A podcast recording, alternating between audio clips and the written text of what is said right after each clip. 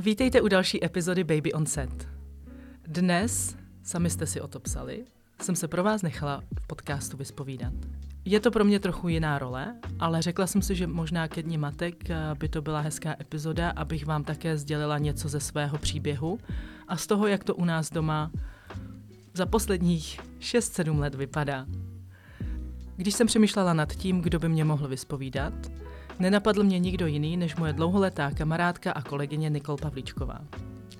Známe se totiž už tak dlouho, že byla jednou z prvních, která mě s prvním miminkem zažila na setu, takže vlastně takové první baby on set.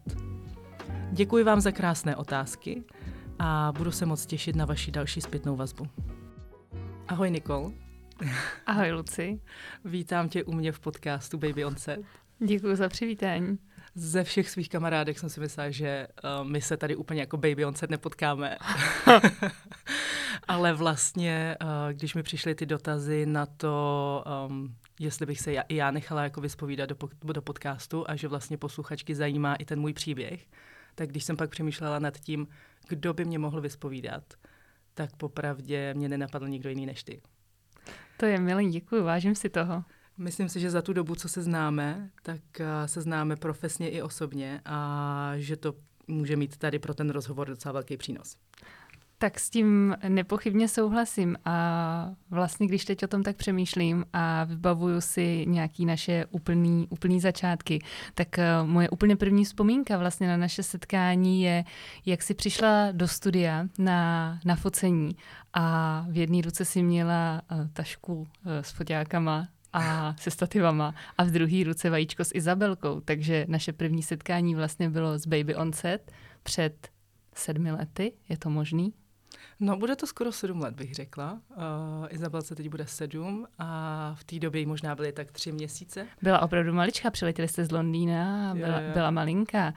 Takže, Takže to toho, vlastně uzavírá kruh. Uzavírá to kruh a mám z toho teď vlastně úplně husí kůži, když si vemu, že o sedm let později máme, máme se mi chce říct, druhý baby on set. Jo no, je to trošičku víc jako intenzivnější, ale je to tak. Takže jsem moc ráda, že jsi vlastně přijala pozvání a teď se já nechám vyspovídat tebou, aha, což pro mě bude trochu nezvyklý, trochu jiná jako situace, ale vlastně mi to přišlo... A přišlo fajn reagovat i na tu zpětnou vazbu, která mi chodí na ty epizody. A přišlo mi dobrý to vlastně takhle jako potom tři, potom, po té třetí epizodě nějakým způsobem reflektovat a vlastně odpovědět mm. i na nějaké otázky i sama za sebe. Určitě, těším se na to a já od tebe mám nějaké dotazy, které přišly od uh, tvých posluchaček, ale ty bych si možná nechala na později a okay. Na začátku bych se tě teda vyptala na, na otázky, které zajímají mě a které si myslím, že by mohly zajímat i, i tvý posluchačky. Super, pojďme na to.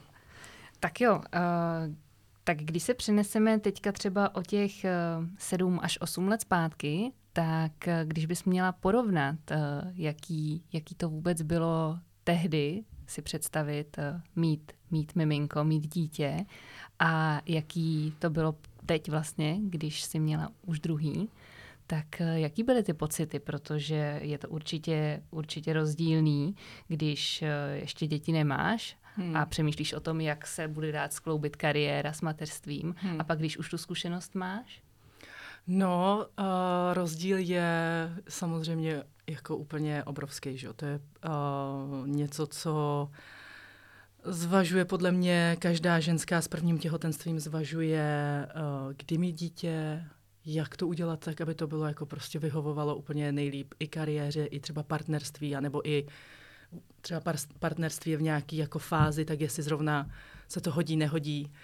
Teď uh, mluvím o tom plánovaném uh, těhotenství, ale uh, je to rozdíl úplně hrozně velký. A uh, konkrétně jako v, v té kariéře, uh, samozřejmě, když uh, pracuješ jako sama na sebe, jako já jsem, já pracuji sama na sebe už posledních třeba dvanáct let. Uh, samozřejmě v Londýně jsem i jako byla zaměstnaná, ale přitom vždycky byly nějaké jako focení zakázky, které jsem dělala sama na sebe. A nějakým způsobem, když pracuješ sama na sebe, tak buduješ. Buduješ svoji značku, ty jako jsi sama za sebe, jakoby svůj vlastně jako brand. A buduješ to a nemůže, nedokážeš si představit, že teď to přestanu dělat a pak zase začnu třeba pak za dva roky. Je to hrozně těžký, jako v podstatě pro tu ženskou si jako říct, tak jako za dva roky do toho znova naskočím a teď ti začnou najíždět takový různý scénáře toho, co když to už nepůjde zase, nebo uh, co když nebudou ty klienti. Uh, teď jsem prostě něco dělala x let a teď to všechno ztratím.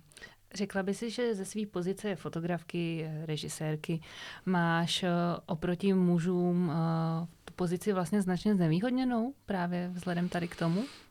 No, uh... Jako určitě, protože jedna z těch věcí, to mě právě napadlo i třeba během londýnského Fashion Weeku, když jsem fotila londýnský Fashion Week a teď bych si chtěla vzpomenout, já jsem fotila asi prostě šest sezon za sebou, chtěla bych si vzpomenout, v jakém to bylo roce, ale bylo to třeba ještě tak dva roky před Izabelkou, takže to už je prostě taky jako devět let asi. Mm-hmm. Letí to. Letí to, letí to. A, tak a, tam jsem si vlastně uvědomila, že ty fotografové, který fotí jako tyhle přehlídky, tahle jakoby top přehlídky a lítají mezi Milánem, Paříží, New Yorkem a Londýnem, tak jsou všichni jakoby chlapi, že jo, skoro všichni, tam jsme byli možná tak tři, čtyři ženský. A můžou dělat tuhle práci, která je hrozně časově náročná. Jako je i fyzicky náročná, mm. protože fakt jako tam stojíš na těch přehlídkách a čekáš, než to začne, držíš prostě těžký, ty foťáky jsou těžký, že jo, s těma objektivama a tak. A pak se rychle přesouváš zase s tou všech, celou technikou po, různě po Londýně. Ale vlastně mi došlo v tu chvíli, když jsem tam stála, že tohle není jako úplně typ fotky, ne, že bych jako ji chtěla dělat dlouhodobě. Já jsem tam jako z těch um, Fashion Weeků a z těch přehlídek měla trošku taky takový jako profesní vyhoření, protože to tempo je úplně neuvěřitelný. Jako to je prostě... To čeho tam... je moc, toho je příliš. Já jsem řekla. chtěla říct, že to je vražedný tempo. A... Přesně tak. A prostě jsem si uvědomila, že budou nějaké chvíle v té kariéře, kdy si budu muset říct, tohle nemůžu dělat, protože budu mít jednou děti a nebudu moc jako cestovat.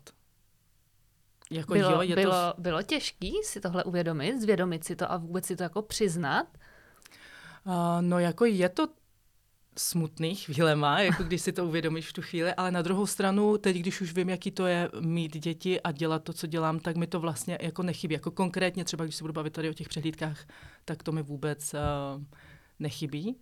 Ale uh, jako je to určitě, je to určitě prostě minimálně smutný, když si uvědomíš, že někdy jako nebudeš moc úplně dělat všechno to, co by dělali hmm. jako chlapi fotografové. No. Rozumím. Ale pak zase ta mateřská láska, tu tak, láska, tak. co dostáváš od dětí, ti to vynahradí ta, velmi. Ta to vynahradí. Uh, zaznělo tady slovo chybí. Uh, když bys měla se zamyslet nad tím, chybí ti něco z života před dětma?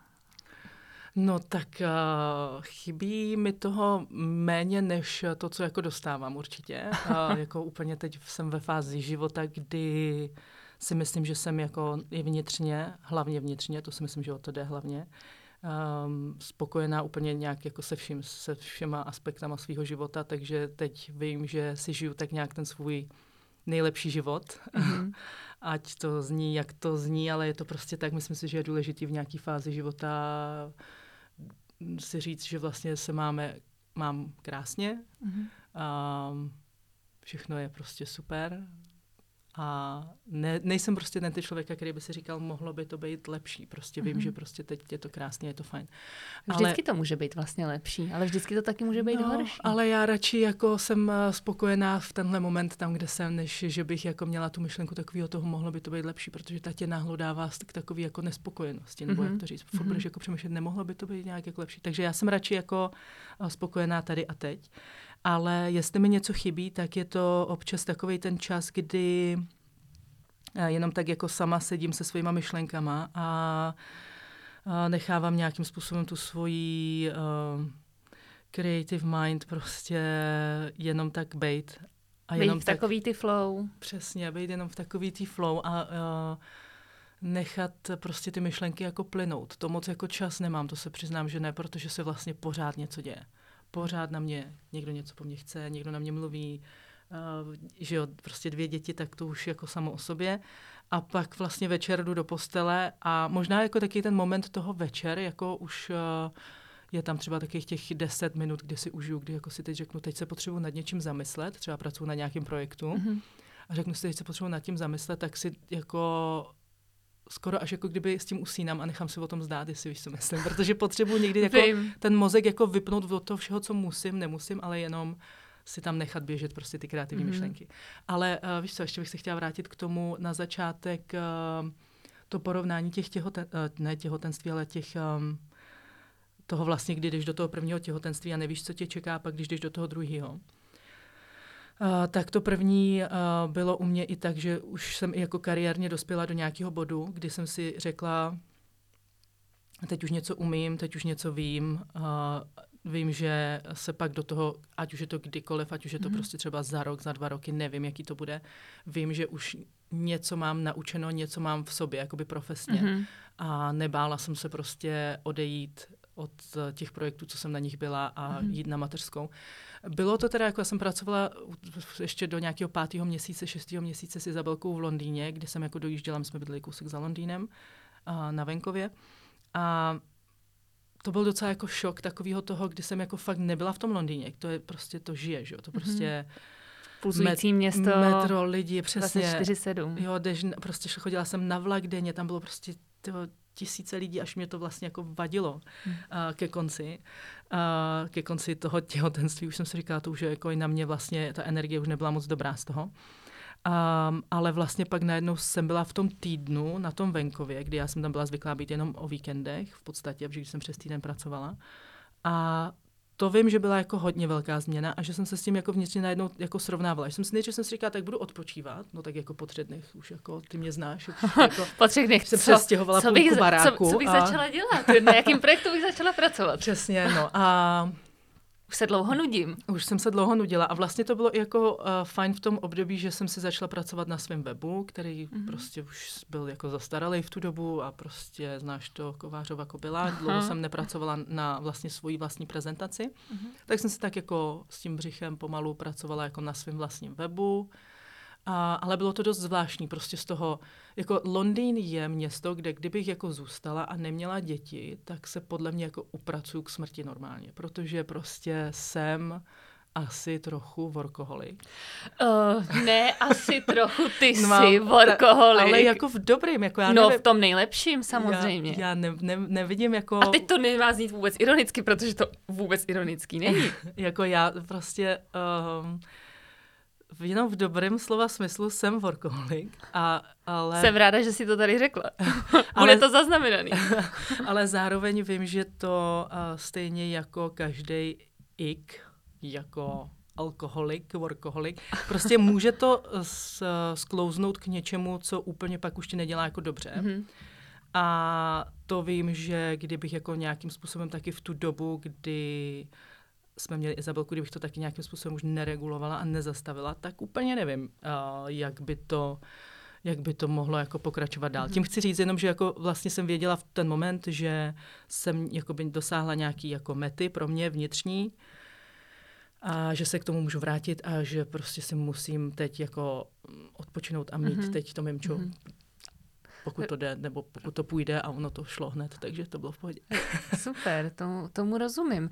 A, a vím, že vlastně, nebo teda pracovala si, řekněme, do nějakého pátého měsíce s Izabelkou, ale s Oskárkem si v podstatě uh, jela úplně, úplně non-stop do konce. No. Tak uh, možná porovnání i nějakých těch jako... toho jiného stavu, tě, toho těhotenství, jaký to vlastně, jaký to bylo? No jako uh, zase, jako každý dítě je jiný, tak i to těhotenství je prostě taky jako po každý jiný, což uh, sama jsem se o tom teď jako taky přesvědčila. Mm.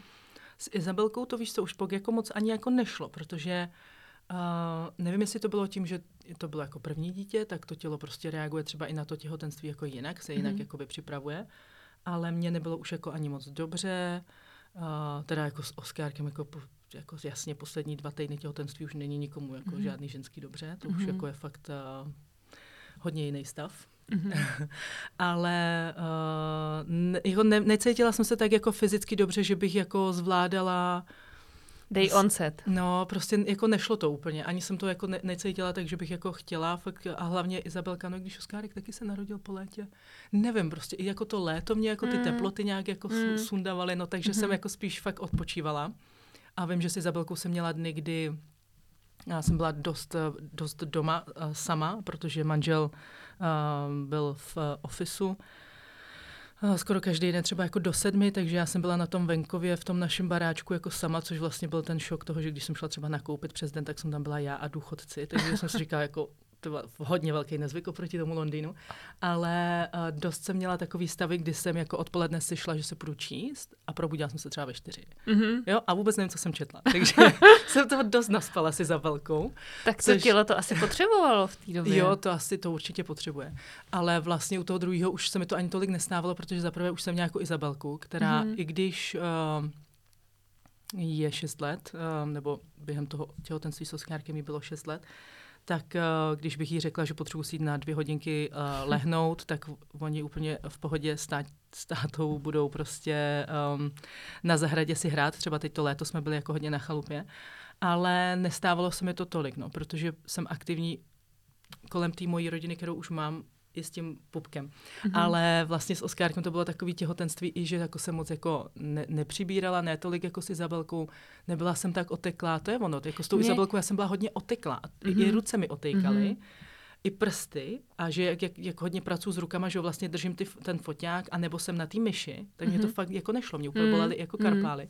Takže to byl jakoby rozdíl, mm-hmm. že Oskárek mi dopřával docela jako dobrou fyzičku. To, to chci říct, že tak samozřejmě nejsi jako, já to teda ze, svý, ze, svýho, ze svýho osobního úhlu pohledu nebo ze svých osobních zkušeností nemůžu, nemůžu tady mluvit, ale nejsi první kamarádka, se kterou jsem prožívala těhotenství, ale přišlo mi, že právě s Oskárkem si měla to těhotenství vlastně velmi jako na pohodu. Jo, fakt jako a to tak prostě jako, to tak jako bylo, já jsem to tak jako cítila už od nějakého třeba fakt zase toho pátého měsíce, kdy jsem cítila jako já jsem vlastně fyzicky na tom možná ještě paradoxně líp, než, než to dávalo ještě tu, tu energii vlastně a takovej jo, drive. Mně přijde, že vlastně to těhotenství tě jako neskutečně nabustovalo a nabilo s tím Oskárkem. Jo, to jo, to je, to je pravda, no. Akorát jako potom ke konci už samozřejmě fyzicky to nezvládáš, protože to břicho je fakt těžký. Tak. Taky baťužek si nosíš. Ba, baťužek. Takže to už jako, to už potom bylo spíš takový mm, jako leháro na chlubě. Ale měla jsem asi focení poslední, možná tak týden před mm. porodem. No a taky velmi brzo po porodu. Si vzpomínám. To taky, ale to jsem prostě tak nějak zase cítila, že to bude v pohodě. To jako... Um... No, ale to si docela jako um, statečná žena, protože... Pojďme, tak... pojďme to tady otevřít vlastně. Ty jsi Oskárka rodila císařským řezem. Jo, jo. A Izabelku přirozeně. Jo, a jako ještě chci říct, že to je jako moje zkušenost a určitě to jako nedoporučuju uh, nikomu um, nějakým způsobem jako tlačit v tu mm-hmm. chvíli, kdy prostě cítíš, že to asi nebude úplně to správný pro tebe a pro to mimčo, tak to prostě neudělat. Ale já jsem v tu chvíli jako cítila, že jsem na tom fyzicky jako vlastně vel, jako velmi dobře mm-hmm. oproti tomu prvnímu těhotenství jsem na tom byla mnohem líp i po tom porodu, mm-hmm. takže jsem věděla, že to prostě... Že si to můžeš dovolit. Jo, že Znáš to dám, ty svý limity, tak, nebo i limity toho svýho těla. Tak na druhou stranu, proč by si to ale nedovolila, že jo? Zlí tak... jazykové by ti teď možná řekli, zlí jazykové by ti řekli, že je to možná, že to není, že to není správný. Jasně. A, tak známe taky takový. Ale jako jasně, a zase jenom řeknu, fakt jsem odpočívala, i když to tak možná nevypadá, tak to šesti nedělí jsem odpočívala, akorát jsem si během toho šesti nedělí odskočila na krátké natáčení. Ano. Ale vlastně tam jsem měla jakoby celý tým, kde já jsem tam jako jenom říkala, co, jak, a vlastně jsem měla nad tím takovou jako kreativní a supervizi a režii toho projektu, takže Uh, to nebylo fyzicky mm-hmm. náročný. Mm-hmm. Jako mm-hmm. fyzicky náročný, nic jsem ani nezvedla, ani jeden stativ. Jako všichni mm-hmm. věděli, že prostě to nemůžu dělat a ani nechci a tak to, tak to bylo v pohodě. Že vlastně tohle šlo um, hezky s tím týmem jako zpracovat a to je jako potom síla toho mm-hmm. týmu, že tam máš kolem sebe ty lidi, kteří to mm-hmm. chápou, ale věří ti, že ty zase to povedeš jako kreativně, tak... Uh, dělají to, co mají dělat a je to super. Ale... Um, Ale ty, jako ty těhotenství i ty porody byly oba úplně jiný a um, Vlastně asi doteď možná, když se nad tím zamyslím, tak ten porod s Oskárkem byl tak jiný, že možná se mi bude ještě někdy jako zpětně vracet, nevím, aha. Teď úplně ještě, víš co, je to osm měsíců a ještě to vlastně čerstvý. Ale pořád je to čerstvý. Možná živý, no. no. Ale jako ten císař, já jsem ho nějak, jako, nebo takhle, já jsem císař vůbec nechtěla původně, aha. ale pak už jako ke konci to vypadalo tak, že už doktoři raději navrhovali porod císařským řezem a to kvůli tomu, že Oskárek bylo opravdu velký miminko. Aha. A to riziko jako těch komplikací, které by mohly vzniknout při tom přirozeném porodu, uh, bylo mnohem víc, než uh, prostě, když mi, do, když mi jako dva, tři doktoři řeknou, že by se spíš přikláněli k tomu, tak já nepůjdu proti nim. Mm-hmm. Jako, mm-hmm. To už jako zase bych nechtěla ohrozit ani sebe, ani, ani miminko. Bylo to pro tebe náročné si to nějak jako hm, při, připustit nebo možná nějak to taky zpracovat v sobě, protože vím, že pro spoustu žen ty je ten porod císařským řezem vlastně jako náročný si nějak jako zpracovat sami v sobě. Uh, jo, bylo uh, a myslím si, že ještě fakt jako dlouho bude, ale není to tak, jako že by to bylo každý den a že by to bylo jako tak intenzivní. Ale kolikrát, když se nad tím zamyslím, tak si říkám, že i když porod jako s Izabelkou byl náročnej, a fakt trval skoro třicet hodin. A i když to jsem věděla, že to bude náročný, že to jako bude bolet, že to bude dlouhý a že to hlavně potom ještě bolí, že jo, v tom šesti nedělí, mm-hmm. protože prostě to tělo se dává dohromady fakt těch skoro šest neděl. Mm-hmm. Um, tak i přesto jsem chtěla druhý dítě, i přesto jsem byla připravená na to, že to bude zase přirozený porod. A pak, když nebyl, uh, tak to bylo jenom, víš co, to bylo jenom taky jako pocit i v té nemocnici, i prostě to je, i té, kdyby jsi šla najednou na nějakou operaci a teď u toho jsi jako mm. vzhůru a teď jako... Je to prostředí nemocniční a já nejsem člověk, který by měl rád nějaký jako zbytečný zásahy do těla. Mm, nemám ani ráda nějaký prostě změny fyzického rázu, prostě mm. nějakýma zásahama a tak. A tohle prostě pro mě byl fakt jako zásah jako velký, se kterým jsem se musela jako vnitřně si říct, je to tak lepší? Mm-hmm. Nebo teď v tuhle chvíli si myslím, že to tak bude lepší. Je to to nejlepší možný řešení pro no v tu chvíli malýho, si to jako musíš říct, že jo. Jako vlastně nemůžeš pro... pochybovat mm. a nemůžeš jako zpětně si říkat, co ale kdyby. co kdyby mm. jako všechno bylo v pohodě a ten porod by byl v pohodě. No to už je jedno, to se musíš v tu chvíli rozhodnout. A buď chceš jako podstoupit to možný nějaký riziko, a nebo chceš v tu chvíli uh, tu nejbezpečnější možnost. Mm-hmm. No a ta nejbezpečnější možnost byl ten císař, což taky jsem nevěděla, jak jako bude ta rekonvalescence potom. Ale vlastně paradoxně pro mě byla lepší uh, než uh, po tom přirozeném porodu, protože uh, jasně, poprvé se postavit na nohy po tom císaři, no není to příjemný uh, pocit. Narovnat mm-hmm. se úplně, mm-hmm. jako taky to není jako příjemný, bolí to, ale... Já jsem třeba to fakt to první těhotenství se Izabelkou, jako mě fakt šest týdnů hrozně jako bolelo celé tělo mm. a, a tady ten císař to v podstatě za dva týdny jako tak jako odeznělo, no. Pak jde samozřejmě jenom ta péče o tu jizvu a tak, ale mm. jako um, mám dvě krásné děti, co si budu jako stěžovat. No. Jsme všichni zdraví a, a, a to je, to je nejdůle, hlavní. A to je, a to je nejdůležitější. Um, když samozřejmě tak děti, to už tady padlo, ti dali tu tu lásku mateřskou a jiný, jiný druh té lásky. Co ještě ti vlastně jako děti dali? Nebo co, co ti děti dali? To bude to znít úplně jako kýčovitě, ale prostě fakt mi dali smysl života. A teď to myslím tak, že já jsem třeba já jsem třeba od nějakých svých nevím, dvanáct, patnáct, úplně si neuvědomuji jako ten věk, ale tak jako když už si uvědomuješ, když už víš, jak to tak nějak jako funguje. A když víš, jak uh, ty děti jako vzniknou a tak, a tak, tak jako, dobře, třináct, čtrnáct, tak uh, uh, jsem vlastně vždycky měla v sobě takovej, takovej ten pocit a možná jsem to i říkala nahlas, to už nevím, jestli jsem to někomu říkala jako i doma, nebo to už si nevybavím, možná mi to někdo připomene, jestli tohle poslechne, uh, tak jsem vždycky říkala, že já děti mít nebudu. To byla moje prostě, já nechci mít děti, ne, nebudu mít děti, uh, já budu dělat prostě kariéru, nevěděla jsem ještě jakou, mm-hmm. což je docela zajímavý taky, protože já jsem vlastně nevěděla uh, docela dlouho, co chci dělat, nebo jako myslela jsem si, že vím, že, co chci dělat, ale ne to, co vlastně teď jako dělám, nebylo úplně jako od uh, nějakých patnácti, ale vždycky jsem věděla, že chci být jako úspěšná. Co pro tebe v té době ten úspěch znamenal? Jak jsi ho představovala?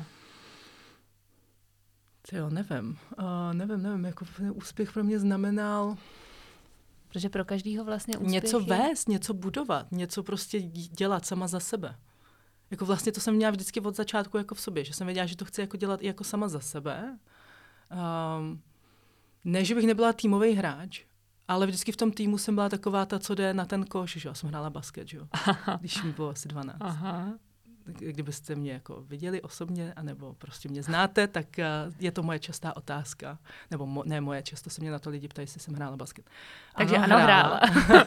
Hrála jsem basket a, a vždycky jsem byla ta, která jako čekala až u toho, u toho koše, to jako trenér mě fakt tak vedl, jo. Uh-huh. A vždycky jsem šla pak na ten koš, takže mě se takový to přihrávalo pod tím košem a šla jsem na ten koš. Tak to vlastně mě i v tom týmu baví. Uh-huh. Jdu na koš. Jdeš, jdeš na koš, tak jdu jo. na koš. A, a to jsem vždycky prostě jako si říkala, že bych chtěla dělat něco jako sama za sebe, budovat a mít nějaký svůj vlastní biznis. A uh-huh. úspěch s tím jako spojený. To byl možná ten úspěch. Jako nebylo to úplně, jako nemám určitě úspěch spojený jako s penězma, ale s nějakým určitým jako na, uh, postavením, nebo to ne, ne, nevím, jestli to jsou peníze, ale je to takový to, že si můžu dovolit nějaký věci ty, jako spojený s tím, jako zážitky, dovolená. Svobodný život. Jo, jako že ti to dá přesně, že ty peníze, které díky tomu úspěchu vyděláš, ti dají tu svobodu, svobodu toho, kam si můžeš zajet na dovolenou, co si můžeš pořídit a tak. A co můžeš vlastně dopřát těm dětem? A co můžeš dopřát těm dětem? Teď a teď jako... se nebavíme tady, nebo z mýho nějakého úhlu pohledu, nebavíme se o tom, co jim můžeš dopřát ve smyslu jim něco koupit, ale třeba Jasně. i v rámci vzdělání. A, a hlavně i třeba jako zážitky, že jo? Zážitky, prostě mít s nima nějaký jako... Vzpomínky. Um, přesně. No a tak jako to vím, že jsem jako chtěla jako malá, ale věděla jsem, že nebudu chtít děti. a... Odříkaného chleba největší kus. A hlavně jsem se ani nějak jako neviděla v nějakým jako velkým partnerském vztahu teda. Aha. Tím myslím jako manželství, že jo? Protože... Uh, Prostě jsem to tak jako v sobě měla. Moje rodiče se rozvedli, když jsem byla jako hodně malá, takže si ani nepamatuju na to, že by jako kdy byli spolu. Mm-hmm. A uh, asi to ve mně tak jako vzniklo během toho mýho dětství, že jsem prostě věděla, že... Nebo jako myslela jsem si, že nemůže vlastně žádný vztah fungovat natolik, abych uh, já nějak, nějakému, nějakému svýmu potomkovi, potažmo, nespůsobila... nějakou zase jako takovouhle újmu, jako mm. jsem cítila já v tu chvíli, že jo. Mm-hmm. Jo, jako já jsem v tom dětství se cítila fakt tak, jako že jsem si říkala, jo, já tohle vlastně nikomu jako nemůžu nech, udělat. Nechci a nechci. A ne, ne, jako nepřeju a tak, uh, tak radši jako se soustředím prostě na práci. A i tak jsem to měla se školou, radši se mm. jako soustředím, to jako na střední moc ne, jo, tam jsem to byla trošku jako flákárna. Ale jako na té základní jsem to tak měla, jako jsem byla taková prostě... jedničkářka, dokud já ta... No, ne, ani ne šprtka, mě to tak nějak jako šlo, tak jako... Přirozeně. Přirozeně.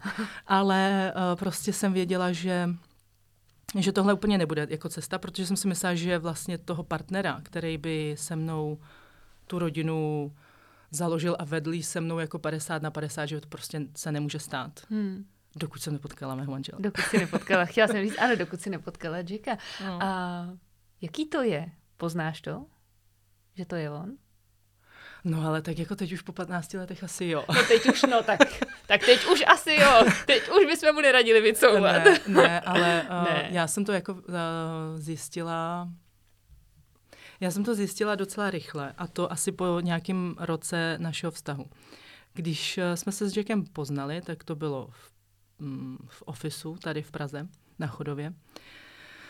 Oba jsme tam pracovali pro jednu americkou firmu. Já jsem si myslela teda, že jako to je ten job a pak tam byly jako ty čísla, účetnictví a tohle. A úplně jsem si říkala, já mám jako maturitu z účetnictví, jo, já, která prostě nesnáším přidávat jako D P H a daně a všechno. To je prostě smrt. Ty a faktury, ty a D P H, ty a účetnictví. Takže já jako maturitu z účetnictví mám asi s trojkou. S trojkou jsem dostala možná, nevím, to už jsem vzpomenu. No. Uh, takže šla jsem dělat tady do toho ofisu a úplně jsme se tam potkali jako s Jakem a úplně jsem si říkala, no tak jako dávám tomu třeba dva týdny. Jo. A fakt jako mi tahle myšlenka proběhla, už si říkám, tak jako půjdem na večeři, zasmějem se, sranda s ním je. A vlastně to mě potom zpětně mi někdo říkal, jako jak byste se jako, když jsem zašla přemýšlet nad tím, jako co tam byl ten moment, že jo. Aha.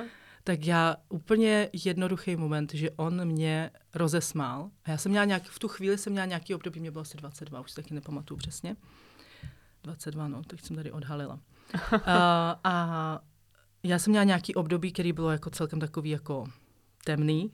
Spousta prostě nějakých jako depresí a lidí kolem mě, který mě jako táhli ještě jako víc ke dnu.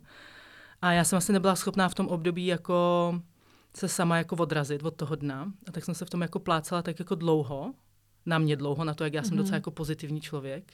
Ale fakt v tom období to bylo jako... A jak jsem se potkala jako s Jakem, tak on mě jako rozesmál, ale úplně tak jako nečekaně, že já jsem se začala smát a úplně jsem si řekla, já se směju. Jako on říká, že ti to takhle může přijít, jako, ale... Ne, ne, já, já se, se nesměju. Teď... Ne, ale já se totiž... se směju, ale... Já se totiž teď jako směju docela často a ráda, ale uh, když máš prostě nějaký jako fakt uh, dlouhodobě temný období a pak někdo přijde a takhle ti něco a ty najednou cítíš to svoje tělo, jak se jako vibruje jak tím smíchem, hm? Tak si říkáš to...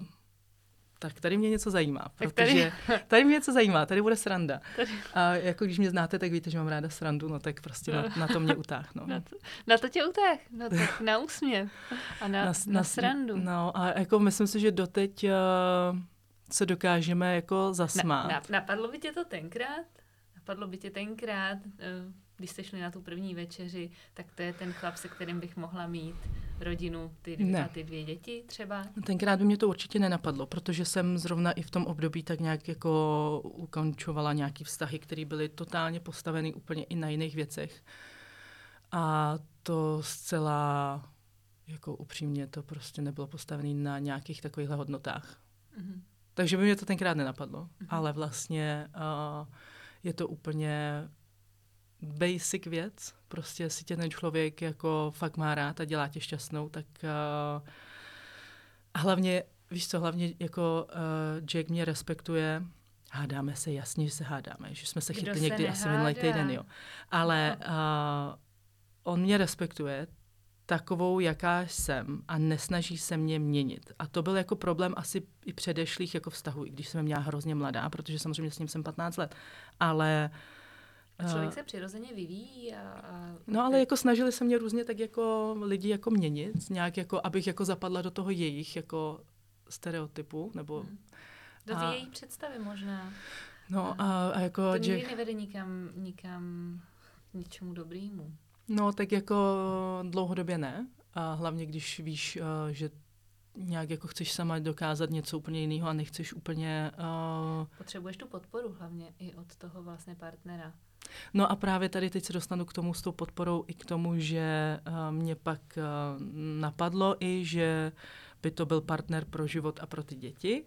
Mm. A to hlavně i vychází z toho, když jsem byla poprvé u nich doma a, a byla jsem poprvé u jeho rodiny, uh, tak fakt mám teď úplně takovou jako... živou myšlenku, když jsem poznala jeho rodiče, sedli jsme si tam všichni jako ke stolu. Já už jsem to určitě říkala v nějakém ještě předešlý epizodě, prostě velký, krásný, dubový stůl jídelní, který je jako, jak kdyby takový oltář v tom domě, že jo. Mm-hmm. Protože prostě tam se jako posadíme a tam jsme jako ta rodina a tady si budeme teď jako povídat. A popravdě já jsem tohle nikdy jako malá nezažila, protože u nás to bylo takový to, když se šlo do kuchyně. U nás se vždycky jedlo i tak divně jako na etapy. My jsme nebyli a neměli ani jako, tak jako vždycky ten stůl, kde bychom si jako sedli. Hmm. Jo, tam si se jako splnila si tam tu potřebu toho, že si se najedla. Hmm. A nebo pak to ještě jsem měla spojenou kuchyň s tím, že to bylo vždycky pojď do kuchyně, protože jsem dostala vynadáno za něco. Hmm. Takže ta kuchyň pro mě bylo vždycky takové, že maratony. Hmm. Ale tady to, tady to je prostě, jak oni mají jako ty Angličani většinou i uspůsobený ten barák, oni většinou mají jako baráčky, že oni nemají jako tolik bytů, jako třeba hmm. my, a jako hodně tam mají jako uh, baráčky, tak tam mají vždycky jídelnu, nebo nějaký mm-hmm. prostě jakoby ten jídelní uh, kout. A tam jsme si sedli a teď zašla ta konverzace. A teď si ty lidi povídají a teď u toho jí. A já jsem byla úplně, a já jsem pak říkala Jackovi, já jsem šla nahoru a fakt přísám jsem se trošku jako rozbrečela, bylo to na mě dost jako emotivní a to hlavně z toho důvodu, že jsem mu říkala, já jsem jako až doteď měla pocit, že takovýhle rodiny existují jenom ve filmu. Mm. Jako... Uh, Je to tak je to, prostě. A teď to najednou žiješ a je to ta realita, je to tvoje realita. No a proto vím, že teď mám úplně všechno, takže nemohlo by být ani líp, je teď krásně. Wow, wow, mám úplně uh, husí kůži taky a, a, a jsem, dojímám se tady s tebou. Uh. No, takže prostě v tu chvíli jsem věděla i jako, že, um, že to dáme. I, i Jack jako vlastně vždycky říkal, že si věděl, že Jack má zase to, že on profesně ne, ne, jako kariérně nevěděl, co chce jako dělat, mm-hmm. pracuje, mm-hmm. je úspěšný v tom, co dělá, ale nenaplňuje ho to tak, jako, že vždycky věděl, že chce být táta, mm-hmm. že chce mít rodinu. Mm-hmm. Což mě vlastně vynahradilo to, kdy já jsem jako věděla, že chci pracovat, chci mít tu kariéru, uh, ale nebyla jsem si jistá, jestli chce být máma. A tak mě to jako on doplnil tu moji polovinu, která byla nejistá, já zase tu jeho, mm-hmm. kdy mm-hmm. on vlastně na úkor třeba i jako svojí práce nebo svojí kariéry by chtěl pušovat tu moji. Rozumím. Protože on řekne, ale ty prostě tady v tom jsi skvělá, budem na tom pracovat. Tak teď tady vlastně sedíme díky němu. My jsme takový, ano, to jsme tady vlastně dě, sedíme ano. díky děkovi, jo, tady ten uh, podcast vymyslel můj manžel. To já bych tady ráda, ano, aby to tady zaznělo. Ježím se taky... Uh, Ying a Yang. Ano, jsme se doplnili úplně, ježiš, to zní úplně. To... Jak, na, nějaký hrozný kýč, ale je to tak a, prostě, jako podle mě tak. V nějakém vyrovnaném jako vztahu uh, tam musí být nějaký taky balans, no, a tady v tom určitě. My máme ten balans i emočně. Jako. Určitě, určitě, uh, myslím si, že rozhodně a... A hlavně já, já se k tomu zase musím vrátit. Já si myslím, že nejdůležitější nebo jedna z nejdůležitějších věcí ve vztahu je ta podpora. Mm-hmm. Protože, a to samozřejmě z obou stran, z obou, z obou stran tam ta podpora musí být, nebo měla by být, ne musí, mě, měla by být, měla by být přirozená, měla by být automatická. Protože když se dva lidi mají rádi a, a chtějí spolu být a něco budovat, tak, tak se mají podporovat. Hodně velká dávka respektu a podpory a hodí se hlavně, když se ti to mimčo narodí a je to tvoje první mimčo. Vůbec nevíš, co jako bude a teď najednou to hodí celý ten vztah, úplně to obrátí o tři sta šedesát stupňů. Změnil se váš vztah s Jackem po narození Izabelky po narození a po narození Oskárka? Ještě je tam nějaký jako level up? Jo, totálně, jasně. Uh, Jack... Uh, Musím říct, že Jack jako fakt je táta, který chce být do toho procesu zapojený. A další věc je pak, ale samozřejmě do toho vztahu ti přijde ještě to, že jeden v tom vztahu uh, musí tu rodinu jako živit. To hmm. už tak prostě jako je. Takže uh, on má jako hrozně dlouhou pracovní dobu. Hmm. Jako od devíti do sedmi, víš co, to je skoro celý ten den, ty děti už pak večer jdou spát, že? Takže já mám zase takový to, kdy odpoledne děláme úkoly s Oskárkem, připravuju mu nějaké jako, teď už jídlo, už příkrmy a tak. Jakože já mám kolikrát pocit, že toho je na mě hodně, ale ne kvůli tomu, že on by mi nechtěl pomoct, mm. ale on jako fakt nemůže, nemůže kvůli tomu, že musí taky pracovat, protože jinak, i když já jako taky si občas odskočím do práce, ale není to takový to pravidelný na to hmm. zajistit tu rodinu, prostě mít nějakou jistotu. Tak je to nějaký, je to ale zase nějaký období, řekněme, jo, a je určitě. To ten balans. Jo, určitě, ale ty, ty jenom jako uh, chci říct, že vlastně on chce být jako uh, zapojený. Kolikrát, uh, když může skončit dřív, tak řekne, dneska si je prostě vezmu do parku a jenom si tady jako seď na balkóně a relaxuj si, což je fajn, mm-hmm. nebo sedí na masáž a to fakt jako uh, se děje a je to fajn, to je prostě super podpora. A na druhou stranu ti to změní ten vztah v tom, že jakmile se tam začnou dít věci, jakože se nevyspíte, mm-hmm. a to se děje, a stalo se nám děje. To předevčírem a možná i na dnešek se to stalo, a protože jsme museli asi někdy jako ve dvě ráno odsávat ta nudle z nosu. Tak mm, to je psychicky náročný, no. Jako mm. je to prostě, jakmile se jako dva lidi nevyspí, tak to může jako skončit hádkou kvůli tomu, kdo vynese odpadky, jako. Co ti mm-hmm. budu povídat. To se děje. A to se děje. Ale uh, změnilo nám, nám, nám to ten vztah jako fakt naplnilo. Tak jako nám ty děti prostě naplnily ty životy tím uh, takovou tou, tím vnitřním klidem a tou jako láskou a tím, že prostě víme, že teď jsme v tom období života, který je pro nás krásný, tak nám to i ten vztah udělalo krásný. Je to možná takový jako uzemnění. Jo, určitě. Určitě. A víme, jako, jako v každý den se prostě řeší věci, že jo, malá chodí do školy, uh, řešíme úkoly, plánování, co bude, jak bude, Já většinou zapomenu na nějaký datumy, kdy mi Jake řekne, hele, budu dělat tohle a já na to zapomenu. A zorganiz... domluvíš si schůzku někde? Ne, domluvím tam úplně víkend někde, třeba úplně někde jinde. A pak se kvůli tomu prostě poštěkáme, protože kdo komu co řekl dřív, že jo. A jo, a taky si počítáme dost hodiny, kdo víc spal, že jo. To je taková soutěž mezi náma. A že on můžete řekne, to začít čaržovat normálně. Ve čtyři jsem se zbudil a už jsem nemohl spát, no takže to máš prostě do těch sedmi, že jo. A já, hele, ty jsi jako o čtyř, ale já nespala o dvou, že jo. A to jsou konverzace naše, to je skoro jako denní chleba, kdo jak dlouho spal. Takže u snídaně si to vyříkáte no. A pak si jdete každý po svým. Jo, jo, jo, pak tak nějak, no. Mm-hmm. Um, je to... Celý, celý je to náročný, ale celý je to vlastně i krásný. Jo, to určitě. Jako já vůbec nevím, jak to tělo dělá, že um, spím fakt jako ty tři, čtyři hoďky a pak funguju. Tam se musí prostě dít nějaký úplně extrémní, extrémní hormonální prostě věci, uh, které to tělo prostě nabustou a jedeš. Mm-hmm. Teď by možná byla na snadě a nabízí se otázka, kterou určitě dostáváš a lidi ti rádi, rádi kladou. Jak to vlastně celý zvládáš? No. Uh... Mateřství, kariéru, rodinu, osobní život. Uh, tak jako základ toho, když nad tím tak jako přemýšlím, uh... a jako dá se říct, že nad tím nepřemýšlím moc často. Je to prostě moje součást, takže já nepřemýšlím nad tím, jak co zvládám. Prostě jedu, ale když jako pak racionálně nad tím jako se zamyslím, tak jako základ toho je, že mě to všechno baví. A jako baví mě to tak, že nechci být ani bez jednoho, ani bez druhého. A baví mě i jak práce, tak mě baví i být s dětma a prostě mít v tom nějaký balanc. Je to těžký, jakoby ve smyslu, že prostě jako jsem unavená, jsem taky jako samozřejmě jenom člověk, ale Uh, prostě vím, že nebyla bych jako úplně šťastná a to už teď i vím, že samozřejmě celý svůj prostě teenage jako roky jsem říkala, že nechci mít děti, ale teď vím, že bych nebyla šťastná. Že bych se jako připravila o kus toho, co já mám tady na tom světě bejt a to je prostě bejt jejich máma. Bejt máma. Ale zároveň uh, mít i to svoje... A teď nemyslím úplně jako kariéru, že prostě, nevím, proč to zase ta kariéra, mám pro mě nějaký jako negaci. Není to jako negativní, ale prostě mít i takový to svoje jako kreativno a užívat si prostě ty projekty, mm-hmm. na kterých pracuju. Mm-hmm. Takže jako asi základ toho, že prostě mě to baví a vím, že jako asi od přírody jsem taky jako energický člověk, no. Hmm. Workoholik slash workoholik. Workoholik slash, slash workoholik. Oh, kruh se uzavřel. No bezva, tak já myslím, že bychom pomalu plynule mohli přejít na dotazy od, od posluchaček a hnedka bych tady měla jeden od Kláry.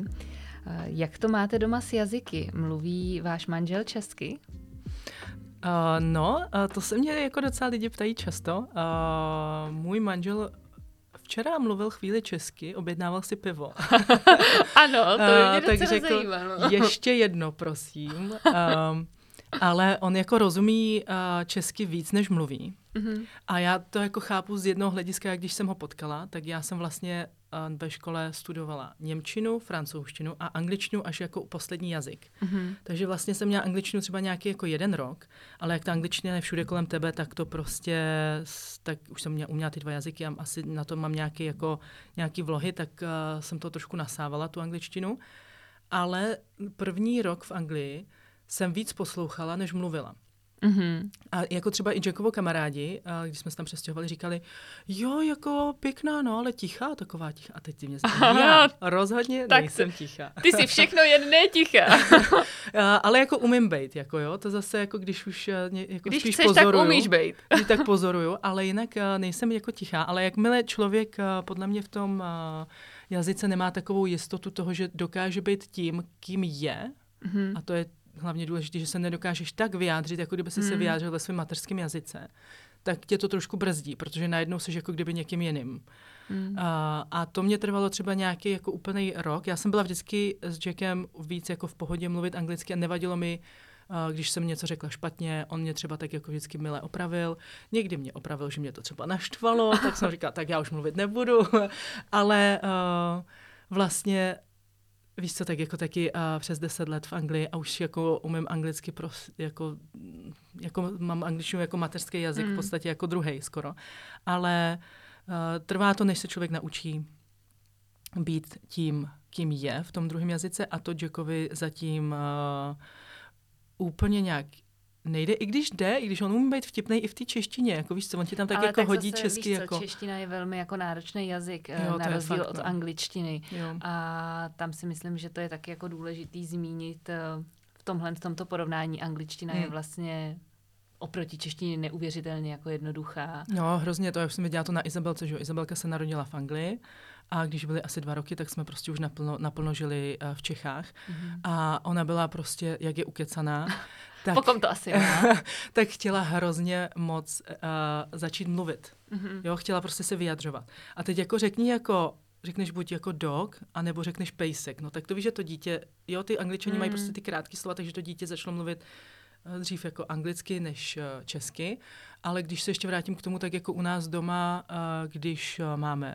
Uh, Když Jack je s námi, tak se bavíme anglicky, aby jsme samozřejmě si jako všichni rozuměli. Ale jinak já si za Belkou mluvím česky. Ona občas jako mě chce jako i hodit jako do angličtiny, třeba zajímavý, jako když jsme byli na Vánoce, jsme byli v Británii u Jackovo rodičů a já jsem tam na ní začala mluvit jako v tom anglickém prostředí česky. Mm-hmm. A ona mi řekla anglicky, mi řekla, no ne, mami, já teď se nechci bavit jako česky, mluv Aha. na mě anglicky. A já jsem jí hned řekla, ne, ne, ne, já na tebe budu mluvit jako česky. Mm-hmm. A jo, musíš to dítě jako taky, ono si tak jako pak chce jako i vybírat a Izabelka mm. se hrozně cítí pohodlně v té angličtině, angličtině, takže i ráda jako mluví jako anglicky a občas mě tam jako chce taky jako tak jako si hodit. Vtáhnout, jo, jo. Ale uh, bavíme se prostě anglicky, anglicky si jako zpíváme, občas to tak jako lidi překvapuje, jako vaše malá umí uh, líp zpívat anglicky než česky, nějaký třeba český lidovky a takhle. Mm. Jako, mm. No, tak prostě to tak je, tak jako je napůl angličanka prostě. Hmm, hmm, hmm. Ale jo, tak ona i tak jako od malička, co, co si jako taky pamatuju, tak jako přirozeně uh, přecházela v polovině věty kolikrát, hmm. že začala jí česky, dokončila anglicky nebo naopak. A, ale pro ty děti je ale podle mě tohle je jako obrovská výhoda. Obrovská výhoda do budoucna. Jo, a já, to já zase vím, že teď jsme jako ve věku, i kde se to jako láme, že někde třeba něco neví anglicky, někde neví česky. Ale víš co, jí pořád jako šest let a umí ty jazyky oba. A bude umět oba jako prostě perfektně, svoje mateřský. No. Takže uh, někdy mám pocit, že na ty děti je taky kolikrát takový jako tlak toho mm-hmm. prostě umí, neumí a umíře a neumíře. Teď už ho umí, že už prostě slyším, že už ji tam nabíhá, na začátku mm. roku ho ještě neuměla. Takže je to takový jako vývoj a myslím si, že prostě by se nemělo na ty děti úplně tak jako tlačit a prostě... Mm-hmm. Um, Máme prostě tu angličtinu uh, rádi a já se přiznám, že já taky vlastně jsem ráda, že prostě už to tak máme, máme zažitý. Mm-hmm. Tak jako víš, co jsem jako taky uh, s Jackem tak dlouhou dobu, že prostě to mám taky ráda. No. Ráda mm-hmm. si čtu anglicky, já vlastně čtu jenom anglicky skoro. I když ne, teď pozor, teď čtu samozřejmě víš, co čtu, teď jako ano, česky. Ano. Ale jako ráda čtu i uh, anglicky a mám to prostě mm-hmm. ráda. No. Mm-hmm. Cítíš se v té angličtině dobře, tím bych to uzavřela. Jo, a tak jako žila jsem tam tak fakt tak jako dlouho a vlastně i taky období života, kdybych jako chtěla ještě vlastně říct, že v tom období života jsem se ze spousty věcí jako uzdravila, hmm. že mi to tak jako pomohlo tam žít, že to je prostě úplně nedílná součást teď mě. Mm-hmm. Lucie, tvoje jmenovkyně, mm-hmm. se tady ptá na krásnou otázku. V čem si myslíš, že je tvoje největší síla jako matky? Ty jo. Hmm, asi to, že asi to, že vím, jak je důležitý to, jak je, jak je pro to dítě jako to hlavní, že tě má. Že vlastně je úplně jedno, jako jestli bude mít svíčkou s knedlíkama k obědu, anebo jestli si dá prostě uh, nevím, rohlík s máslem jednou, prostě chápeš, ale je důležitý, mm-hmm. že tam seš ty, že tam, že tam je ta máma a že mm-hmm. tam je ten syn. Jako to je podle mě to síla toho, že to uvědomění si, co ten cit a co ta máma jako taková pro to dítě jako znamená. Tak uh, nevím, jestli teď odpovídám na to správně, ale podle mě jako nic jako silnějšího není, než jenom to, že vím, že prostě to dítě úplně má to ta úplně fakt jako základní potřeba je to, že chce mít tu mámu a tu mateřskou lásku. Mm-hmm. Krásný. Krá, krásný. Krásná odpověď.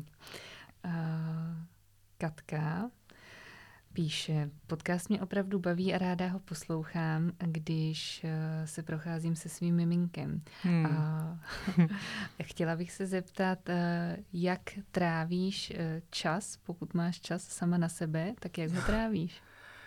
Uh, no, to mě taky vrací vlastně i to zpětně teď k tomu. Um, ráda trávím čas jenom tím, že jenom tak jako koukám a nechám plynout myšlenky. Hmm. Ještě předtím si možná tak jako plácnu nějakou masku na obličej, aby jako i pro mojich, mojí pleť jsem něco dělala. Ale opravdu jako ráda jenom tak jako si na chvíli sednu, třeba na chalupě u nás. Mm-hmm. A Jake si vezme děti na procházku a já si jenom tak sednu a pozoruju přírodu, poslouchám přírodu a snažím se vypnout telefon, počítač a prostě jenom, jenom relaxovat tím momentem. Mm-hmm. Bára, Bára se ptá, co považuješ za nejnáročnější? Uh, to, že nespím. to, že to málo spánku považuji za hodně jako náročný momentálně. A pak ne, samozřejmě úplně nejnáročnější jsou období, když dětem není dobře. Tak to je náročný i jak uh, fyzicky, protože samozřejmě kolem nich jako lítáte a máte hodně jako na sobě, protože chtějí cítit tu mámu a chtějí se objímat. Ale mm, uh, je to nejnáročnější v tom, že vlastně největší strach je o strach, jako o strach o to dítě. Takže mm-hmm. to i jako psychicky potom pro mě jako dost náročný. Mm-hmm. Um, pak tady máme dotaz od Natálie. A taky moc hezký. Kdo, kdo má největší vliv na tvůj život? Hmm. Tak jako teď bych určitě řekla, že to je uh, Jake. Jakoby i za těch posledních mm-hmm. pár let, samozřejmě i s tím, uh, jakou on dostal jako výchovu od svých rodičů. Takže jako je to vlastně manžel a jeho rodina, protože tam jako jsem se naučila spoustu uh, takových jako věcí, které jsem třeba i jako nepoznala úplně já sama z toho rodinného života. A no, to mě určitě ovlivnilo za takých posledních deset patnáct let. deset patnáct let. Pak tady je spoustu dalších dotazů, na který si myslím, že jsme odpověděli v průběhu našeho povídání. Hmm. Ale možná na závěr by se na jednu otázku ráda zeptala ještě Nikol. No, tak povídej. A já bych se ráda zeptala, nebo ráda bych, jestli bychom se spolu mohli přenést třeba za takových dvacet let. A ty uh. si představíš, že Izabelka už je dospělá a má vlastní děti, nebo vlastní dítě. Co by si spřála, aby... aby Jak, jak by si spřála, aby byla máma a jakou, jakou vlastnost mateřskou by si spřála, aby zdědila po tobě? Takže to nejtěžší nakonec. Tak to teď budu hledat úplně uh, v sobě odpověď. Za prvé vůbec, jako víš, jako zamyslet se za dvacet let mě úplně najednou vyděsilo, že Izabelka dospěla a má dítě. To někde jako zvláštní pocit, úplně se nad tím jako i zamyslet, že vlastně tvoje dítě má pak dítě. Uh, Ale asi bych jako chtěla, aby nestratila, uh, aby nestratila tu krásnou jako lásku, kterou ona má jako ke všem, ke všem, co jako pozná, tak je tak vlastně jako tak čistě jako miluje, jo. To je ona jako je taková i jako pečující. A, a to vím, že prostě ona jako v sobě bude mít a Mm, jako ona chce i tak jako pečovat o mě, i jako třeba teď s tím Oskárkem, jo, jako něco se třeba jako stane, anebo vidí, že někdo třeba něco nezvládá, nebo Oskárek brečí a ona ke mně přijde a řekne mi, mami, můžu ti nějak pomoct. To mi přijde úplně úžasný, jako v šesti letech, takže bych chtěla, aby si zachovala takovou tu svoji čistou lásku, kterou cítí teď ke každému teď a já už vím, že během života se to tak jako asi trošku obrousí, protože prostě člověk bude potkávat různý lidi a bude se setkávat s různýma jakoby situacema, který uh, ti pak ukážou, že nemůžeš být úplně tak jako mít srdce na dlani, ale doufám, že vnitřně si ho zachová. A teď tady zase budem brečet. Dě, dě, teď se mi bude klepat hlas, protože jsem se tady dojala s tebou a děkuji ti za, za upřímnou odpověď. A samotnou mě to překvapilo, jak mě to dojalo, protože víš, že Izabelka je taky pro mě jak, jak vlastní. A no, ona je prostě taková čistá duše moje. Je. Uh, no, tak uh, stává, myslím si, že tady budeme do budoucna mít uh, uh, krabičky s, s kapesníčkama, kapesníčkama. Protože se vždycky nějak jako dojmem. Ale o tom to prostě je. Já se jako podle mě dojímám několikrát za týden, když tak jenom se posadím a koukám na ty děti a říkám si, tak jako je to krásný. Život je krásný. Život je krásný. A s dětma ještě krásnější. Život je krásný i s dětma, i bez dětí, ale uh, podle mě je život krásný tak, když ty si to tak jako uvědomíš a s takovým mindsetem ráno vstaneš a jdeš dělat prostě cokoliv děláš, tak to děláš hlavně s tou myšlenkou, že vlastně život je krásný. Děkuju. Já děkuju tobě. Doufám, že se tahle epizoda bude líbit a moc děkuju za krásné otázky. Já děkuju za příležitost tě uh, vyspovídat.